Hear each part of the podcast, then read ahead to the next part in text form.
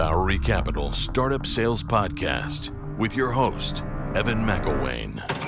Welcome back to the Bowery Capital Startup Sales Podcast. I'm Evan McElwain, Bowery Capital's Director of Growth, and this week we are joined by Oleg Campbell, founder and CEO of Reply.io, to talk about evolving your sales tech stack. Great to have you on the show. Hi, Evan. Thanks for having me. So, Oleg, tell us about you, your background, and the current company that you're building, Reply.io. Yeah. So my background is in uh, software development. I started working as a programmer full time at the age of 19. I was not lucky enough to go to the college to study programming, so I ended up learning it myself. I just found it only would be the only way to learn programming. So I self-taught myself programming. Started working as at the age of 19. I think at the age of 21, I realized that the programming is not my ultimate goal. I really want to build a business. So at the age of 21, don't want to work as a programmer anymore and having no business idea. I thought uh, what would be the most challenging task for me and and i realized that most challenging task for me would be to go uh, abroad especially to united states i wanted to go to united states for a long time and try to find their job as a programmer and i ended up going actually to canada I lived there for years. While I was living in Canada, I built my first business. And then right before I left Canada, came back to Ukraine and started my second business, which is called Reply. Basically, Reply, where it's a sales engagement platform. We automate sales, we automate routine sales operations. And the idea, came to me. I basically realized that I don't understand how sales work. I want to figure out how sales work. And uh, because I was a programmer, automate as much as possible of a sales processes. Awesome. And one last question before we kind of really dive in. What is one thing that no one listening to this podcast will know about you? I think uh, that's probably no one who's listening to the podcast would know my dedication to uh, fitness and sport. I believe only if you have healthy and fit body, you'll ha- you'll have healthy and fit mind. Uh, since like your brain is a part of your body, so for me, achievements and uh, like business is correlates with achievements or in fitness in my uh, physical body. Awesome. So today we're talking all about how founders and sales leaders should think about building and evolving their sales tech stack over time. I'm excited to dig, dig into you like because you know you live and breathe this stuff all day long. So do we here at Bowery. So I think it'll be a really great discussion we're going to focus a lot on sort of order of operations. You know, what tools to get first, when to upgrade, when to splurge on that sales tool that looks great but seems a little bit too expensive. So, Oleg, kind of help us set the stage here. Are there distinct stages of companies' growth that sort of serve as you know kind of benchmark for you know when to buy this versus that. How, how should we kind of orient ourselves around this topic today before we dive in deeper? Yeah it's a, it's a good question. I think the best way would be if i'll just share our experience how our sales stack involved and uh, along the way i'll give uh, some recommendations uh, what i think should be a, a good uh, sales stack evolution. Perfect. Let's do that yeah. So I think uh, I'll start from the mistake. So the mistake, first mistake, I would say, when we wanted to build sales team and sales process in reply, I basically wanted to do like for a small startup, I wanted to do the best right away. So I thought, okay, we're going to hire VP of sales. We're going to have we're going to have lead scoring system. We're going to adapt Salesforce. We're going to have record all our meetings and then analyzing all these meetings, and we'll have presentations. So it was too much of the things I tried to do uh, at the same time, and it ended up causing us mistakes and maybe some resources spent not wisely. I think as when you're just starting, if you again you should be lean with building your sales team and lean with building your sales stack. So as for sales team if you're just few people company you're not obvious to need vp of sales.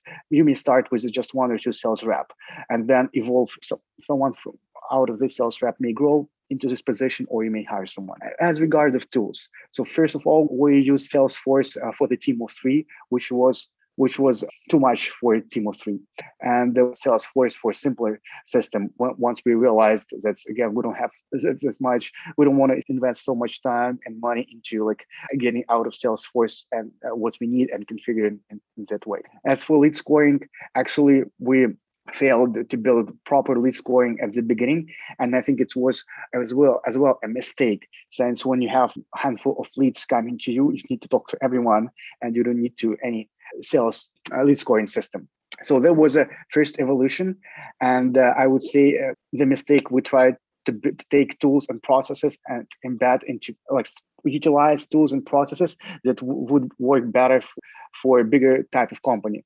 And when you lean and small, I think you just need one or two sales reps and basically simple crm even pipedrive could work for you for the beginning stage uh, something very simple or or we use copper. And third one is you don't need any fancy lead scoring systems. Just talk to every customer in until you have them too much so you need to choose who to talk who to not talk to yeah, I, re- I, really like that. And and also just one other clarification point. When we're talking about, you know, sort of really early stage, are we talking about sort of pre-revenue, you know, sub 500k in ARR? Like what what do we let's sort of define early for yeah, no, it's a good question. I think this early stage would be I would say below uh 50k in, in monthly revenue.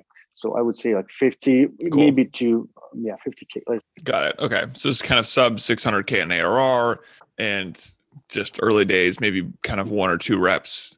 And and one other thing, just as as we're talking about, so we're talking about sales tech stack, but we're also going to be talking about sort of process and kind of how you build up the team. At Bowery, we really like this model for early stage startups of bringing on what we would consider a kind of renaissance rep. These are full cycle sales reps they do, you know, the sales development piece. They run it from start to finish, from prospecting all the way through closing the deals and handing that off to customer success or whatever that next function is. What has worked well for you all as you've kind of gone from those early days to where you are now? Did you go with that sort of Renaissance Rep approach? Did you go for this sort of SDR AE split right from the get go? How did you all approach it? I think we exactly as you suggest. We meet from like Renaissance, as you call it, to basically our sales rep were responsible for everything, right? And then uh, over the time, it's evolved. So right now we have SDR team and we have account executive team, we have customer success team. So now it's separate teams. And I think uh, as you scale, the more granular you go, the better it could be. The better, the easier and better you can scale different your whole sales organization. And I think at the beginning, for example, when lead came to us, it could be trial, it could be demo, or it could be like our, our outbound efforts as as soon as we have like email of warm or call lead. So we would basically put them into system, like in our system, we use our own uh, tool. We would put them into our system, reply.io, and the system would send emails and follow-ups and just creating tasks for this prospects and trying to engage with with the prospect. If prospect reply only after sales rep would basically jump in into conversation or setting up a demo. So I think here it's the main point would be do it manually or have a system like ours or any like our system to uh, like put engagement with all the leads that came to you right away on autopilot or just or just communicate with them manually but make it like with all leads and do it right away. So you should be talking to every lead that's come to you, especially early on. Yeah, I forget the exact stat, but kind of looking at how much higher your overall success rate is when you follow up within you know five minutes as opposed to following up within half an hour or an hour or a mm. day. It's pretty crazy how quickly it tails off in terms of your ability to engage with somebody and and the, kind of really catching them in the true moment of interest and intent. So love that point. So as we're thinking about this sort of early stage sub 600k in arr you mentioned you know don't go crazy with crm i completely agree. Get something basic. Get something that the team will actually use so we've actually had a lot of folks prefer HubSpot over Pipedrive and over Copper. And I know this, you know, all of the, the, sort of sales ops world, this makes them pull their hair out because it's a harder integration to Salesforce once you want to make the move. So the folks having to do that kind of changeover, it's a bit tougher. But just from a usability perspective, right? If you're having different people on the team, sales reps come on, and at the end of the day, the most important thing with your CRM is that you're actually using it and you're putting good, clean data in and having good CRM hygiene. So that's that's another key key point I try to get folks to to consider when when choosing a tool is don't just go with Salesforce just because you think you'll need it down the road.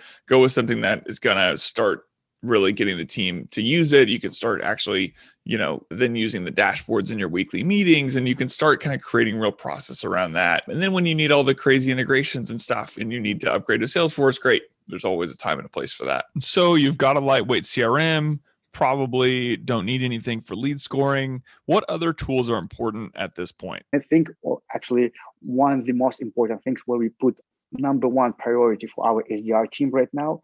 It's using leads that came to our website but didn't leave an email. So there's a tool called Albacross. So basically, they analyze what companies come to your website and by IP address. So they analyze what company come and knowing uh, what company come, we would give uh, this list of companies to our SDR team. They would find VP of sales or different people responsible for buying software would go after after this prospects. So again, if someone comes to your website, even if they don't leave your email or even not sign up, you may see their company name through tools like Albacross, and you may want to reach out to them. Oh, interesting. Yeah, and you see that with lots of you know when you start getting a little bit more this is probably getting to the next stage beyond 600k in ARR mm-hmm. when you do start using a bit more account based marketing and measuring how successful you are getting in front of these target accounts. What does their intent look like? Are they coming to the site? Are they engaging with with what you're putting in front of them etc this sounds like in that same realm right? If they're coming to the site but they're not actually inputting anything how can you still at least figure out from a company level who it is and then using that as sort of your low hanging fruit to go after with your SDRs. And and it makes sense, right? Cuz if they're coming to your website, then they're at least farther down the funnel than someone who is brand net new, cold, has no idea who you are, has no idea, isn't in the market for the service right now. So yeah, I mean, it, it makes total sense. All right, let's talk more about the next stage, Oleg. So we've we focused primarily on sort of the 600k and under we started kind of getting into okay well what's after that? You mentioned albacross we've talked a little bit about abm well, what else? You know as we think about this next stage of growth right now you've got your kind of bare bones crm you've got some kind of prospecting tool you've got some kind of tool that's helping automate your outreach. You know maybe you're using something for kind of marketing and content or you have some lightweight kind of cms but what next? What's kind of the next level up as you continue to grow Good question. And actually, right now we have pretty big st- stack, so it's a bit hard for me to know which thing we add first, which thing we add second. But I think at some point you will realize that you have too many leads and you don't have too much resources to talk to all of them. When you realize this, I think this will be the time for set up lead scoring. And I would say we failed two times with setting up lead scoring. It's uh, damn hard to do it right. So first of all, first we went with tool like Mad Kudo. I don't remember if we invest money, but I remember we invested time and it didn't work for us. You providing us not really good data. Second thing is we try to do set up lead scoring by ourselves using Clearbit and just our API. And as well, we built the system. It was it was not get adopted by our sales team. I don't know. They still were continuing doing it all the way since the system was not not that accurate. So we ended up working with these companies, and basically they reach out to us, claiming that they have some like AI software for lead scoring and some machine learning. If your audience is interested, I could provide any website and it turns that they really have a good software and a good platform and they were able to customize for us and set up good lead scoring moreover they integrated right away with our crm so our sales rep they built integration and connected directly to our crm without us need to build any integration. Since again with other system we always needed to build something here we didn't build anything. So since we already passed leads to crm they just connected to crm and enriched data with a lead score and provided us with dashboard where we could set up hey we want to people from or prospects from these countries or with these titles we want to give them like plus 10 score basically the scoring system. And after that again we started tracking and basically abcd type of leads and tracking how we talk to them and giving more like kind of to a leads that are active or not active. Another problem we had we had too many one user deals and we've seen like our sales reps uh, it's taking too much time f- from them to talk to this one user deal. So we said hey we want to set up lead scoring system and now we want to talk you only to this AB type of lead and CD. Yeah. Yeah. So for me, it's like there's a few key takeaways there. And some of these are sort of have broader applications within your sales tech stack. One is kind of out of the box usability. So not actually needing any of your own engineering resources to integrate. That is absolutely key, especially when you're early days and you don't have a massive engineering team and those engineering resources are so, so precious as you're building out your core features and continuing to expand your product and and and go to market. So that that's absolutely key. And so I love that you all were able to find kind of that solution where you could actually use it out of the box and you didn't have to go build anything crazy to get it to connect and talk to the rest of your systems. And, you know, with the rise of tools like Zapier, this is getting easier and easier for these types of integrations, which is great. Mm-hmm. The other thing is, which you touched on, you know, data enrichment. When you think about optimizing, you mentioned this scenario earlier if someone comes to your website, they don't fill out their email. What do you do? Okay, you can at least figure out something from their IP address. But if you can get them to just put in their email, because we all know the more fields you have in a form, the less likelihood someone is to complete it. But you can actually get really far with someone's email address now with all the data enrichment companies that are out there, where from their email, you can figure out name, title, company, technographic information about what their firm uses from a technology stack and, and kind of how you integrate there, location, kind of everything you'd want in your CRM, you can pretty much get. So I think that's an interesting takeaway. And also just the trial and error, right? With something like lead scoring, you kind of have to be a little bit later in your journey to even know what matters to your prospects and how that converts into your funnel. And so I think that's another interesting lesson here that's also probably more broadly applicable to your kind of tech stack is sometimes you're too early for some best practices because you just don't have enough data. You don't know what's important from a lead scoring perspective because you haven't had that many cycles of prospects going through your funnel. And so you don't really know what to rank higher than others. And so I think that's another kind of good takeaway. Yeah, uh, thanks for the summary. It's right to the point. What about other parts of the stack? So we've touched on the data enrichment, we've touched on lead scoring becomes more relevant here because you have built a bit more of a brand. Hopefully you've got that kind of engine humming and more leads coming in. Let's talk about other parts of the stack. What else do you typically see in this stage or from your own experience? I think the next thing would be coaching tools, how I call them.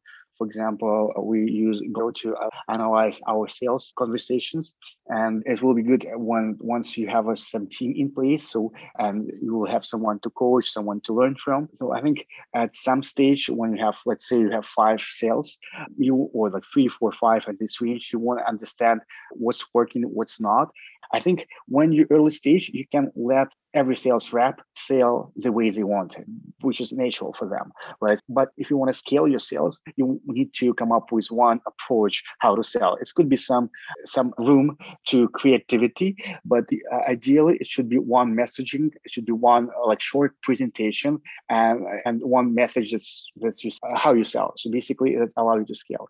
And we use Gong to find out what will be the best uh, way. So we use it in two ways ways. First, to find some really good points in our something we can learn, and second, is to monitor that our sales rep follow the framework we have and that we want to scale. And again, and we always improve this one framework using feedback from everyone. So I think at some point when you're ready to scale, when you have like from three to five, have some training tools or any other tools that would analyze conversations and uh, create one way of selling. Yeah, I think that's a great point. And and I'm glad you brought up Gong. It's an incredible software for those that aren't familiar with it, it basically has created this category of revenue intelligence. Started off as pretty simple call recording and has expanded to way, way more than that. And we recently had their head of content strategy, Devin Reed, on the podcast to talk about just how to create content strategy. They've got a bunch of amazing content over there for sales folks. And it's an interesting one for startups, right? Because this is the kind of tool that I think is in that great but expensive category. And the question really isn't, well, will this help me? Because I think the answer is, of course. The question is more of when should I buy this thing? I would say tools like Gong are almost becoming a little bit sort of Salesforce esque in that way, mm-hmm. in the sense of you're going to get it eventually. It's just a matter of when. And so it sounds like for you all, when it came down to that decision, you sort of used that three to five sales rep number as kind of your barometer for when to get that kind of tool. Is that right? Yeah, that's correct. So I think it's good for teams when you have teams when you have abilities to coach. So one thing is install call uh, Gong, but another, another thing is to have this. We have bi-weekly meetings to kind of analyze Gong data, and it's a lot of data to analyze and go through and have all this training in place. Yeah. So it sounds like in this next stage, you're getting a bit more refined with your lead scoring and how you're prioritizing who you're talking to you're getting more refined with your actual sales process. You know, maybe you have a lightweight go to market playbook at this point, mm-hmm. but now you actually have enough data and a big enough team where you can start aggregating and analyzing and coming up with best practices to really see what's working in market using tools like Gong to do that. Anything else that's key when you think about this sort of next stage as you graduate from the basics and start getting a little bit fancier? It's a good question. Actually, one thing that I wanted to share, I think it's know, probably someone did it, but I think it's a bit unique for us. We implemented just half year ago. So that's probably for companies that's maybe around like 200K MMR or like 2 million in annual revenue. But at one point, you realize we want to be transparent and we want to give everyone ability to come to website and trial the product. We, we don't want to have gatekeepers. We don't want to have this qualification calls and the demo codes and proposal and documents before someone can see the product. So one of our belief and core value, it doesn't matter about money. We know, again, we maybe make more money if we just put it as everyone do, just put a demo and high prices but it goes against our core values. So our core value is to be transparent with pricing and transparent with the product. Anyone could go to the pricing and could go to the trial. But the problem we've seen, while it's good for small companies to see the pricing and for big one as well, and to go into product, we've realized that it could be some big company, let's say Microsoft, that see pricing, they went into the product, they didn't understand anything in the product, and basically we lost them. So we may email them, we want, want to try and get them on a call, but they think they've already seen the product, they didn't get it, and they don't want to take it to score. It's already done for them we realized that bigger companies, the buying process is a bit different from smaller companies. Small companies may go without demo, they could go to the trial, everything works for them. They may see the demo, may not see the demo during the trial, and they buy. But bigger companies, it should be multiple people on a demo call, and we need to show them solution. Bigger companies, they use to the process of buying is to see solution first, see the demo. It's one of the process. So I think one thing that's a bit of our proprietary things we say for companies that's less than 100 employees when they sign up for the, our website they basically they get to the trial. It's as before. But for companies that's more than 100 people. When they sign up to the trial we basically don't allow them to do trial so we'll show them calendly where they could pick a time for demo call and we call it onboarding session. And we make it must for companies uh, that's 100 plus people. And this since we know the buyer process is not for trial the buyer process goes through demo. And usually on this demo, there's not just one person, there should be a team of multiple people, multiple stakeholders. We try to invite them all. So what this allow us to do? It still allow us to be transparent for smaller companies and give them ability to get trial, but we improved experience for bigger companies. Again, someone may be disappointed that, that they can get trial from bigger companies, but we believe that's a better way would be for bigger companies to get familiar with our software. That's interesting. So a couple key takeaways for me there. One is as you evolve and you're growing, you're evolving your qualification process as well. And you may find, okay, I've got a couple different ideal client profiles that are emerging. One is more enterprise, one is more small to mid market. And maybe I have two different sales processes as a result of that based on the way that they buy. And so for a bigger company, if they're making decisions by committee, if we have to go through procurement, there's more hoops, it's a longer sales cycle, we want to adjust accordingly. If they're a smaller, more nimble company and it's kind of one or two people can quickly make that decision, then great let's adjust our sales process as well so that we can move quickly and not get in our own way so i really like changing the sales process changing the way that you qualify depending on some key indicator that you've identified, which in this case, it sounds like is company size based on number of people. The other thing that's really interesting to me is this is a hybrid of sorts on this bottoms up product led growth movement that we've seen really grow in popularity. And what's interesting about this is you're filtering out, okay, I know that the trial can really help accelerate my deals for the smaller companies less than 100 people. So i'm going to unlock that and make that easily accessible but i'm not sure it's actually going to help me with the bigger companies because i know they're going to need to have these internal conversations. So how can i help make that happen? And if that's a scheduled demo then that's a scheduled demo. So i think that's a really interesting approach that i haven't heard of too many companies taking in terms of actually kind of segmenting it out that way. Do you feel like you get much pushback from the bigger companies when they can't get a trial right away or just because you have a process and because you can be transparent with them about what that process is then does that help just reduce any friction there? We don't see much pushback. I think again as well. So on this page where we show a calendar, we say there's few options. You can book a demo, you can call us and there's number, or you can chat with us. And, and if they chat with us and say that hey, we don't need demo, we're familiar with tools like this, or we don't want to call, we'll basically let them into trial. So we don't see uh, that much. And I think as well, in bigger companies, it's normal for them to go through demo to go th- this process.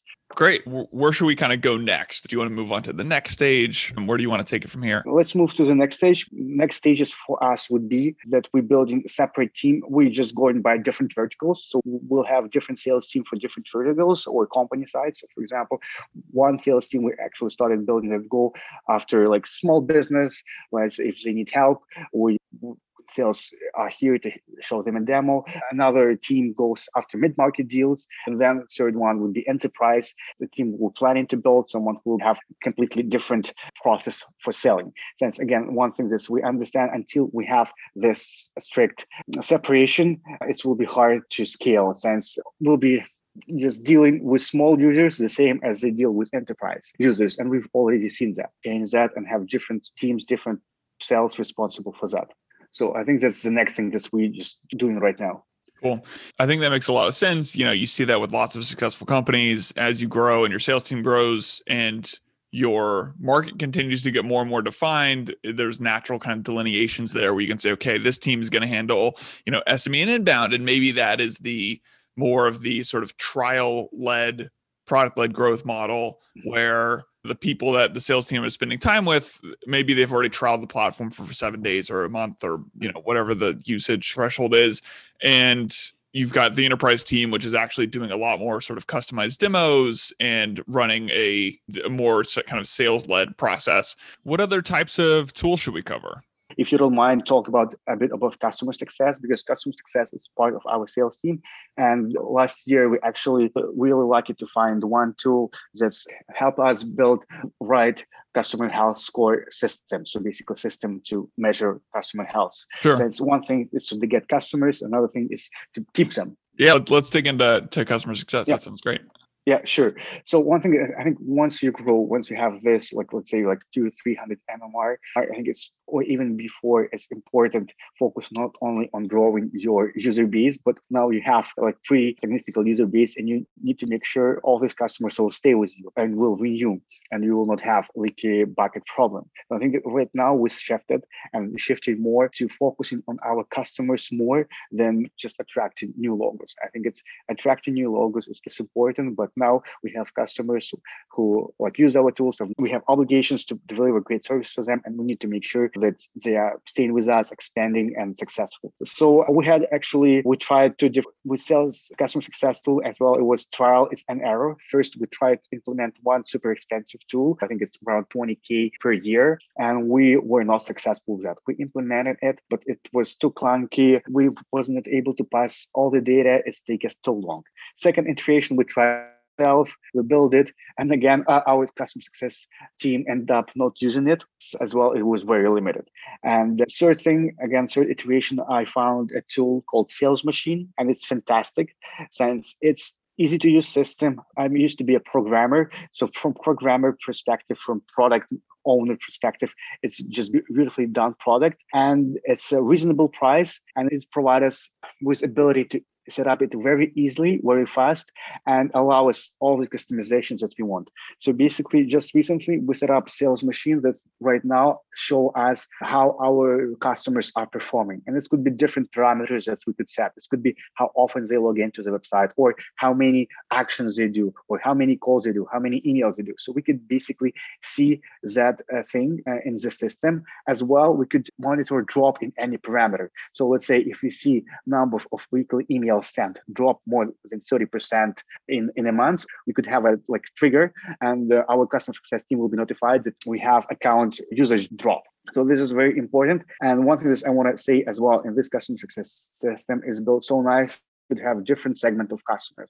So we created tier one, tier two, tier three, and tier four uh, group of customers. So tier one will be our biggest customers by NMR and by team size. Tier two smaller than this, and tier three even smaller. Tier four. So for tier four, we would not have a sales team. We would use only marketing to basically re-engage them and to increase their account adoption. But for tier one customers, it's our biggest customers. We'll have our most senior customer success manager to kind of look after these customers, and basically we could understand where each customer stand, and then tier two and tier three. And more importantly, is that we found in this system, let's say in tier one, we have three segments. It's called good health, average health, and bad health. So we focus our sales team on users that are like again if you want to prevent churn we would focus our customer success team on a yellow zone so customers that have like not great usage someone who is in a bad zone, like red, most probably it's too late to come and talk to them since they already don't use it software. On a yellow zone, I think that's the user that basically just having just okay results. So we focus on helping them. And as well, we have this green zone, and we, we want to make sure that this green zone we keep in touch with and like regularly every quarter or every semi-annually. And basically just provide with any help as well. In this customer success system it's a lot we can do there. We track there as well our annual upgrades. We try their account expansion. There's many team many basically parties are in this tool that's basically monitor and understand what's going on with our customers and how we could basically grow customers that we already have without attracting new logos. I think that's that's a lot of great insight and it makes a ton of sense as you think about you know as you grow you have more and more customers that are of kind of varying levels of of mrr and therefore of importance.